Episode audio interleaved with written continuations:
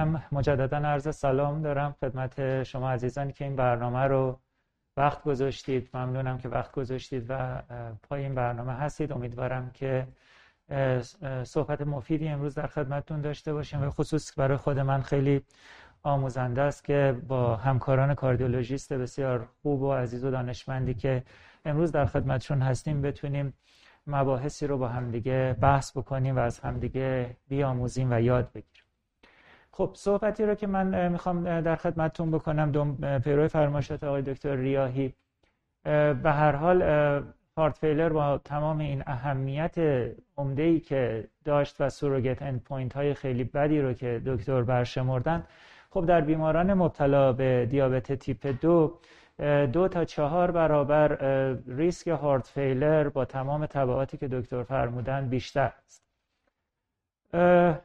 ما در دیابت که focus می‌کنیم خب مدت ها ما به هر حال glucocentric دیابت رو درمان می‌کردیم و DeFronzo وقتی که در واقع ominous octet دیابت رو تعریف کرد و هشت پاتوفیزیولوژی عمده ای رو که تو این اسلاید مشاهده می‌کنید و داروهایی که برای هر کدوم از این در واقع derangement های پاتوفیزیولوژیک ما داریم خیلی داروهای مختلفی رو داریم. ما امروز می‌خوایم برگردیم بیایم فقط روی اون قسمت SGLT2 inhibitor ها focus بکنیم و ببینیم که این خانواده دارویی اساسا چه هستن چه جوری کار می‌کنن و چه evidence هایی رو ما برای درمان بیماری دیابت و outcome های CV outcome براشون متصور هست. خب برگردیم یه خورده به فیزیوپاتولوژی. در واقع خب ما یه یونیتی رو به اسم نفرون می‌شناسیم که در گلومرول آب و قند و املاح فیلتر میشن. در پروکسیمال کانولوتد توبول که تحت تاثیر آنجوتنسین قرار می‌گیره. ما یه مقدار ریابزوربشن املاح و قند رو داریم. بعد خب هنله رو داریم. و بعد از هنله دیستال کانولوتد توبول رو که اونجا آلدوسترون داره عمل می‌کنه. و بعد قسمت collecting duct ها که در واقع ملک طلق وازوپرسین هست. خب در حالت در واقع فیزیولوژی نرمال در یک بدنی که از نظر kidney و از نظر قند و متابولیزم قند خون و kidney نرمال هست net glucose homeostasis در روزانه صفر. یعنی اینکه ما یه چیزی هلوش 250 گرم قند ساخته میشه و وارد میشه. حالا یا از طریق خوراکی یا از طریق ساخته شدن در کبد. و همین مقدار هم به وسیله برین و بقیه بافت ها مصرف میشه. و 180 گرم قندی که در روز در واقع فیلتر میشه در کلیه همون مقدار هم جذب میشه. خب این اتفاق در داخل این نفرون اتفاق میافته یعنی 180 گرم گلوکوز در روز فیلتر میشه. در قسمت ابتدایی proximal tubule 90 درصد این گلوکوز باز جذب میشه. که این قسمت رو حالا بیشتر بعدا با هم صحبت می‌کنیم. اون قسمتی هست که در واقع sodium glucose transporter دو داره اعمال اثر می‌کنه. و ده درصد این reabsorption هم در قسمت S3 proximal tubule اتفاق میفته که این به وسیله sodium glucose transporter یک داره انجام میشه. و در نهایت در حالت steady state normal physiology ما گلوکوزی رو نباید در ادرار داشته باشه خب مسئله ای که هست اینه که در بیمارانی که دیابت تیپ دو دارن renal glucose reabsorption افزایش پیدا می‌کنه. و در اسلاید های بعد با هم خواهیم دید که این به شکل steady state هر چقدر که قند میره بالاتر این renal glucose reabsorption بیشتر میشه. و عامل این ماجرا هم در واقع همون sodium glucose transporter 2 هست. تو این اسلاید می‌بینید که در مقایسه با کسی که normal glucose tolerance داره افراد مبتلا به دیابت تیپ دو expression بیشتری از SGLT2 از خود کانال GLUT دو در نفرون دارن. و اینا باعث میشه که میزان در واقع بازجذب گلوکوز در این افراد بیشتر بشه خب ما یه گروهی از transporter های sodium glucose transporter رو داریم. یعنی در واقع شش در واقع transporter رو داریم که بیشترین focus ی که تا حالا literature داشته در رابطه با این خانواده transporter ها SGLT2, SGLT2 و SGLT1 هست. خب اگر ما focus کنیم فقط به همین دوتا transporter و ببینیم که چه ویژگی هایی دارن SGLT1 در kidney و سلول های brush border intestine هست و این SGLT2 در منحصرا exclusively در kidney. از نظر specificity برای sugar ها SGLT1 گلوکوز و گالاکتوز رو می‌تونه در واقع handle بکنه و انتقال بده و SGLT2 فقط گلوکوز از نظر affinity SGLT1 high affinity و transporter دو low affinity هست. ولی از نظر capacity انتقال SGLT2 خیلی بیشتر توان انتقال در واقع گلوکوز رو داره در به داخل در واقع cell. اینجا باز همون یکی از در واقع سلول های در واقع proximal tubule رو می‌بینیم. که گلوکوز و sodium از طریق در واقع transporter SGLT2 وارد در واقع سلول در قسمت segment یک proximal tubule وارد سلول در واقع نف... اون قسمت نفرون میشن. و بعد از طریق glucose transporter two دو گلوکوز به شکل actively وارد در واقع circulation میشه. و همطور که گفتم 90 درصد از reabsorption گلوکوز در در واقع kidney در اینجا داره اتفاق. خب در یه بیماری که در دیابت نوع دو داره در قسمت سمت چپ این تصویر مشاهده می‌کنید که اتفاقی که در واقع میفته این هستش که میزان بازجذب گلوکوز در در واقع از طریق proximal tubule در فرد مبتلا به دیابت بیشتر هست. و اگر ما از نظر تئوریک بتونیم این رو block ش بکنیم انتظار این هست که میزان بیشتری گلوکوز excrete بشه از طریق کلیه و بنابراین لاقل از منظر قند خون قند خون یه مقداری پایین. خب برگردیم به یک concept در واقع renal glucose threshold در حالت فیزیولوژیک و در یک فرد نرمال. renal glucose threshold همونجور که در این در واقع تصویر مشاهده می‌کنید در یک فرد نرمال حدود 10 میلی مول per لیتر هست. همون مثلا حدود فکر کنید 180 میلی گرم که اگر بیش از این در واقع عدد قند باشه تازه سر و کله قند باید در ادرار پیدا بشه. و هرچی که از این بیشتر باشه میزان در واقع glucose excretion از kidney بیشتر بشه خب این عدد یه عدد در واقع اوریج هست. اینجوری نیست که در همه افراد به این شکل باشه بعضیا کمترن بعضیا بیشترن. ولی به هر حال rational و کلی می‌تونیم بگیم که 10 میلی مول per لیتر در واقع renal glucose threshold هست در یک فرد سالم. در فرد دیابتی اتفاقی که میفته اینه که هر چقدر که قند میره بالاتر در واقع این ترشولد هم افزایش پیدا می‌کنه. یعنی اینکه مثلا تا حدود 13 تا 14 در واقع میلی مول پر لیتر ممکنه که افزایش پیدا بکنه. و عملا در یه حالت سیکل معیوبی بدن قرار می‌گیره که هرچه که قند فرد بالاتر باشه میزان ریابزوربشن قند از کیدنی هم افزایش پیدا می‌کنه. و این خب اصلا چیز خوبی نیست. این تصویر رو به یه شکل دیگه هم باز دیدیم. باز می‌بینید که در فرد دیابتی SGLT2 و گلوت دو بالا میرن و میزان گلوکوز ریابزوربشن در بیمار دیابتی خیلی افزایش پیدا می‌کنه. بنابراین در یه مقایسه یک فرد مبتلا به دیابت در مقایسه با یه فرد نرمال می‌بینید که مثلا خط قرمز در مقایسه با یه خط آبی که می‌بینید روی این فیگر میزان در واقع ترشولد رو نشون میده که چقدر به سمت راست شیفت کرد. خب آیا ما مدلی داریم از اینکه به شکل در واقع حالا نمیشه گفت عادی ولی در دنیای واقعی بخواد میمیک بکنه SGLT2 اینهیبیشن رو؟ ما یک انتیتی داریم به عنوان فامیلیال رینال گلوکوزوریا اینا افرادی هستند که خب همجور که اسمش روشه دفع قند رو دارن از طریق کیدنی که در حالت عادی گفتیم باید صفر باشه. ولی می‌بینید که حالا بر حسب نوع در واقع این در واقع موتاسیون و این مشکل ژنتیکی که ایجاد میشه میزان زیادی قند از ادرار ممکنه دفع بشه. این افراد معمولا asymptomatic ن قند خونشون نرماله hypoglycemia یا تغییری در حجم خون در گردش ندارن. از نظر فیزیولوژی و در واقع بافت شناسی kidney و bladder کاملا نرمالن و هیچ complication ی هم پیدا نمی‌کنن. یعنی نه دچار chronic kidney disease میشن نه دچار infection urinary tract infection میشن نه دیابت می‌گیرن. و فرم های شدید و خفیف هم داره که حتی در فرم A همجور که تو این اسلاید می‌بینید در واقع میزان reabsorption گلوکوز کمتره و glucose excretion خیلی بیشتر.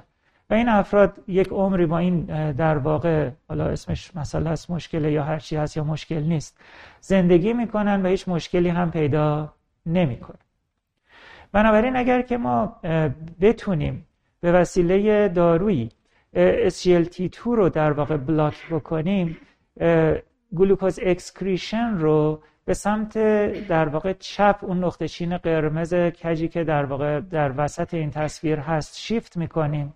و به این ترتیب باعث میشیم که در واقع میزان گلوکوز بیشتری از طریق ادرار دفع بشه و سطح گلوکوز خون بیاد پایین. اما آیا این شیفت شدن curve به سمت چپ الا ماشاءالله ادامه پیدا می‌کنه یا نه؟ خوشبختانه این اتفاق انتها داره.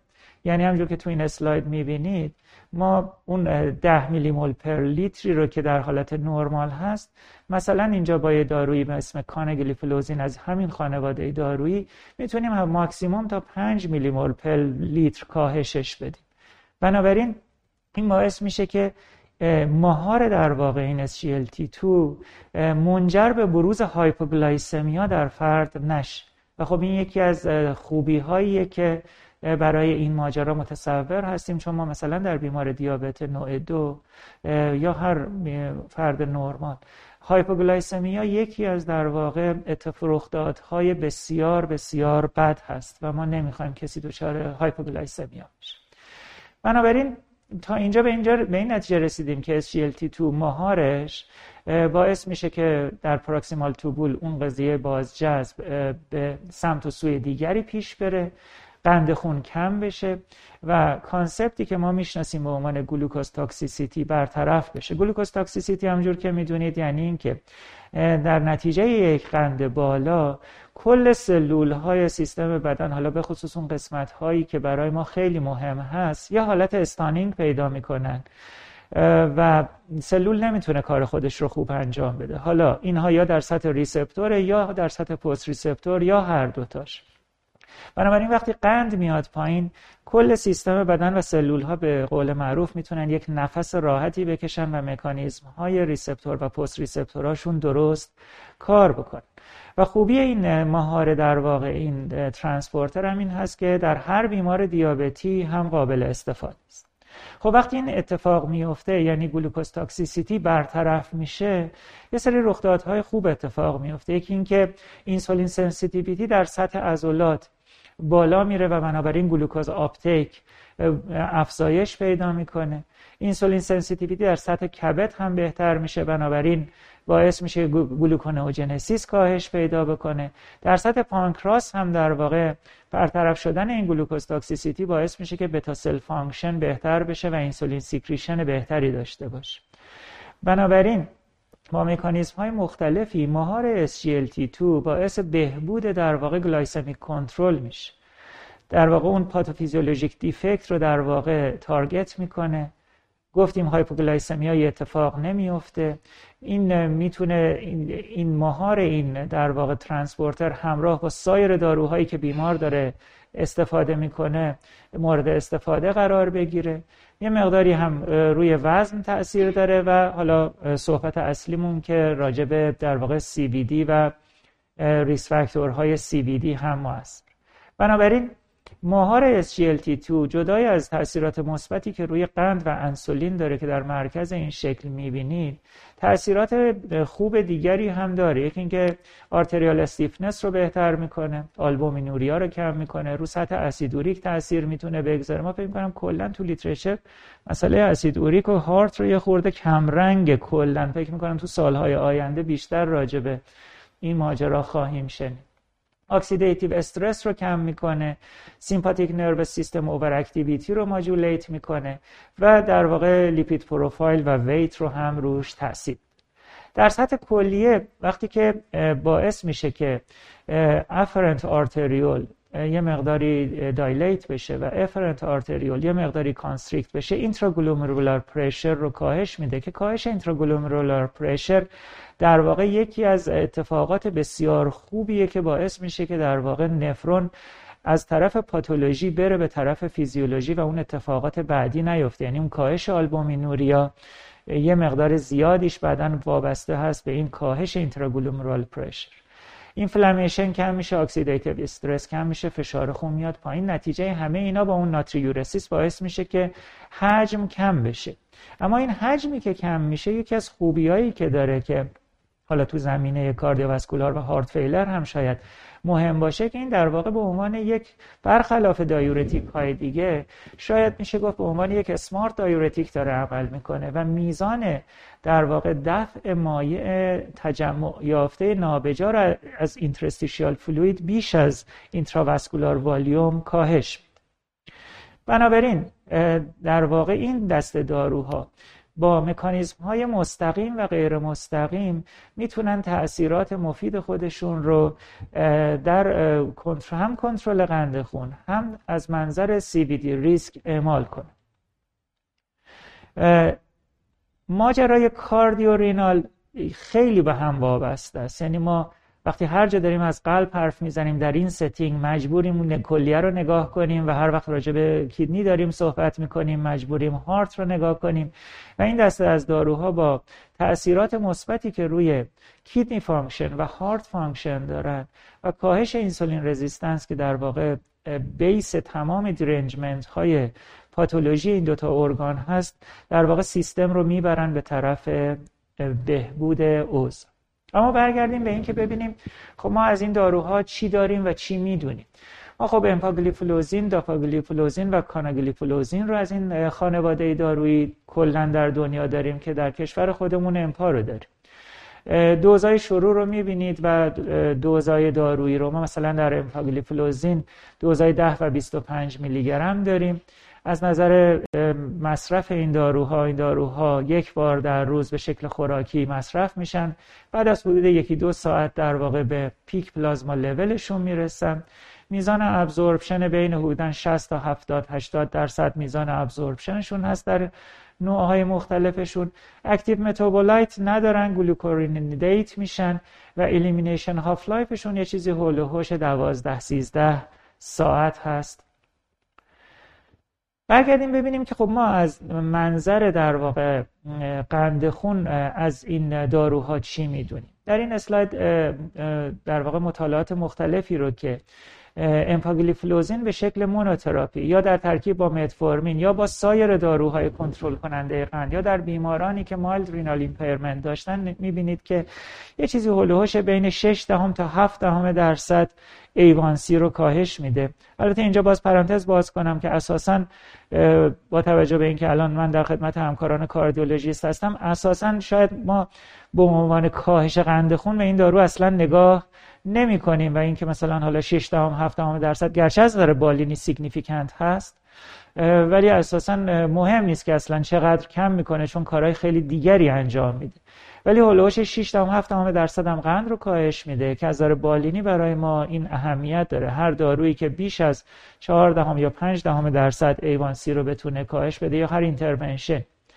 از نظر تأثیری که رو body weight داره یه چیزی حول و حوش 2 کیلوگرم چه به تنهایی چه با داروهای دیگه وزن رو کاهش میده. خب این دو کیلوگرم هم ظاهرش خیلی زیاد نیست. به هر حال ما در یه بیمار دیابتی تیپ دو چیزی که برامون مهم اینه که افزایش وزن اتفاق نیفته و اگر میشه کاهش وزن و هر کیلوگرم کاهش وزن در کاهش insulin resistance و glucose toxicity خیلی موثر است. تاثیر دیگه ای رو که داریم می‌بینیم روی systolic blood pressure که چیزی هلوش 3 تا 4 میلیمتر جیوه systolic blood pressure رو کم می‌کنه. خب مثل هر داروی دیگه ای ممکنه ما در رابطه با adverse event نگرانی هایی داشته باشیم. تو این اسلاید می‌بینید که نسبت به placebo any adverse event adverse event هایی که منجر به قطع دارو شده باشند یا serious adverse event تفاوتی بین در واقع دوزهای دارو نسبت به placebo ما از نظر adverse event نداریم اما خب مسلما ما یه نگرانی های دیگه ای از نظر safety داریم که شاید تو discussion هم بیشتر این مبحث رو با هم دیگه باز بکنیم. ولی اینجا دارید می‌بینید که در واقع pooled data یی که در رابطه با امپاگلیفلوزین داریم در دوز 10 و 25 میلی گرم یه چیزی حول و حوشه مثلا رو هم دیگه 8000 نفر بیمار نسبت به 3600 700 نفر. افرادی که placebo گرفتن. از نظر malignancy حالا چه any malignancy چه malignancy سیستم در واقع کلیه و bladder تفاوتی بین در واقع placebo و دارو دیده نمیشه. از منظر کاهش renal function خب اساسا ما می‌دونیم که اینها renal function رو هم بهتر می‌کنن ولی مسلما تاثیر منفی رو renal function ندارن. از نظر hepatic injury تفاوتی بین placebo و امپاگلیفلوزین وجود نداشته از نظر bone fracture و از نظر بروز DKA هم همینطور. البته اینا جزئیاتی داره که اگر فرصت بشه توی discussion با هم بحث می‌کنیم. اگه نگاهی هم بکنیم به خانواده های دیگه داره به اعضای دیگه این خانواده باز مثلا اینجا داپاگلیفلوزین رو می‌بینید که از منظر کاهش HbA1c یه چیزی حول و حوش 8 دهم درصد داپاگلیفلوزین هم A1C رو کاهش داده. کاناگلیفلوزین هم از منظر کاهش A1C بین اینها شاید یه مقداری بیش از بقیه داره A1C رو کاهش میده ولی مشکلات دیگه ای داره که از نظر safety profile که بعدا ما هم دیگه توی بحث صحبت خواهیم کرد. اما خب این صحبت رو که کردیم خب برمیگردیم اینجا به اینکه خب یه سری trial ها چه در جهت prevention چه در جهت درمان از منظر cardiovascular outcome در واقع end point ها تو literature انجام شده. که بعد از صحبت های من دوست عزیزم جناب آقای دکتر امین focus می‌کنن روی قسمت heart failure و evidence هایی که راجع به اون داریم. اما ما مطالعاتی که CVOT trial هایی رو که داشتیم برای در واقع این داروها با امپاگلیفلوزین، کاناگلیفلوزین و داپاگلیفلوزین و ارتوگلیفلوزین تو این اسلاید می‌بینید که خب این داروها در CVOT trial های متعددی مورد استفاده قرار گرفتن. نکته که توجهتون رو بهش جلب می‌کنم سطر در واقع پنل دوم این در واقع table هست که ببینید تمام این مطالعات از نظر enroll کردن بیماران یکسان نیستن. مثلا می‌بینید که امپاگلیفلوزین و ارتوگلیفلوزین هست که فقط established بیمارانی که فقط established cardiovascular disease رو داشتن enroll کرده. و یه سری و اون study دیگه مثل CANVAS، CREDENCE و DECLARE اینها افرادی رو که در واقع هم established بودن هم risk factor داشتن enroll کردن. اینو باید در نظر داشته باشیم چون یکی از نکات مهمیه که تو تفسیر تفاوت هایی که بین این study ا هست تو end point ها شاید یه بخشیش بخش مهمی این باشه. اون چیزی که بین تمام این در واقع study ها مشترکه ستون در واقع سمت راسته که بعد از این صحبت که من تموم شد میسپارم صحبت رو به جناب آقای دکتر امین. می‌بینید که تمام این study ا با همدیگه از نظر end point های مختلف تفاوت هایی دارن. ولی همشون در رابطه با heart failure همشون یک حرف رو میزن اگر که فرصت شد راجع به مثلا تفاوت هایی که بین اینا هست باز با هم دیگه صحبت می‌کنیم. ولی یه نکته ای رو همینجا اشاره کنم چون به صحبت من باز برمیگرده به خاطر اینکه من یه مقداری basic رو هم اینجا عنوان کردم. تفاوت هایی که توی end point ها هست به selectivity دارو و transporter ارتباطی نداره. مثلا در مطالعه CANVAS ما کاهش significant three-point MACE رو داریم. در EMPA-REG هم همین رو داریم. در صورت که امپاگلیفلوزین highly selective برای transporter ش بیشترین selectivity داره داره. ولی CANVAS که کاناگلیفلوزین مصرف شده کمترین selectivity رو داره. بنابراین به نظر میاد که تفاوت هایی که بین این داروها در این خانواده هست به خاطر میزان selectivity شون نسبت به SGLT2 نیست. بیشترین مسئله که وجود داره یکی population هایی هستند که enroll شدن. مثلا شما VERTIS رو که نگاه می‌کنید می‌بینید تمام در واقع اکثر end point ها به غیر از heart failure significant نیست. توجیهی که حالا گفته میشه اینه که یه چیزی حول و حوش 25 درصد این بیماران که enroll شدن در این مطالعه heart failure preserved ejection fraction داشتن. و ما تا نتیجه study های heart failure ejection preserved ejection fraction ی که ongoing در حال انجام هست نیاد. نمی‌دونیم که واقعا تاثیر این داروها در این subgroup مثلا چقدر چه خواهد. بنابراین تفاوت هایی بین در واقع مطالعات مختلف وجود داره که برمیگرده به بیشتر به patient enrollment و ویژگی های بیمارانی که enroll شدن. و برمیگرده به اون criteria یی رو که از ابتدا مطالعه برای خودش گذاشته که establish CV رو وارد کنه یا مریضای high risk رو هم وارد کنه. ولی از منظر heart failure همه یک صدا یک حرف رو می‌زنن و اون کاهش در واقع heart failure hospitalization است. خب من صحبتم رو تموم می‌کنم با این در واقع دو اسلاید آخر. که ما مدل genetic mutation ی رو که منجر به renal glucosuria میشه و long term safety این رو به حالت در واقع در real world داشتیم. SGLT2 در واقع یک high capacity glucose transporter هست در قسمت proximal tubule که 90 درصد گلوکوز رو در اونجا reabsorb می‌کنه و مهارش در واقع در بیماران دیابت تیپ دو در واقع به ما یه فرصت novel ی رو داره برای approach به درمان بیماران مبتلا به دیابت نوع دو با کاهش سطح قند خون و با اثرات مثبتی که خدمتتون عرض کردم می‌تونه داشته باشه و glucose toxicity رو برطرف کنه insulin sensitivity رو بهتر کنه و تاثیرات مثبتی که روی سایر سی وی دی ریس فاکتورها می‌ذاره و در مطالعات دیدیم که در خدمتتون می‌تونه کاردیوواسکولار آتکام رو در بیماران مبتلا به دیابت تیپ دو بهتر کنه.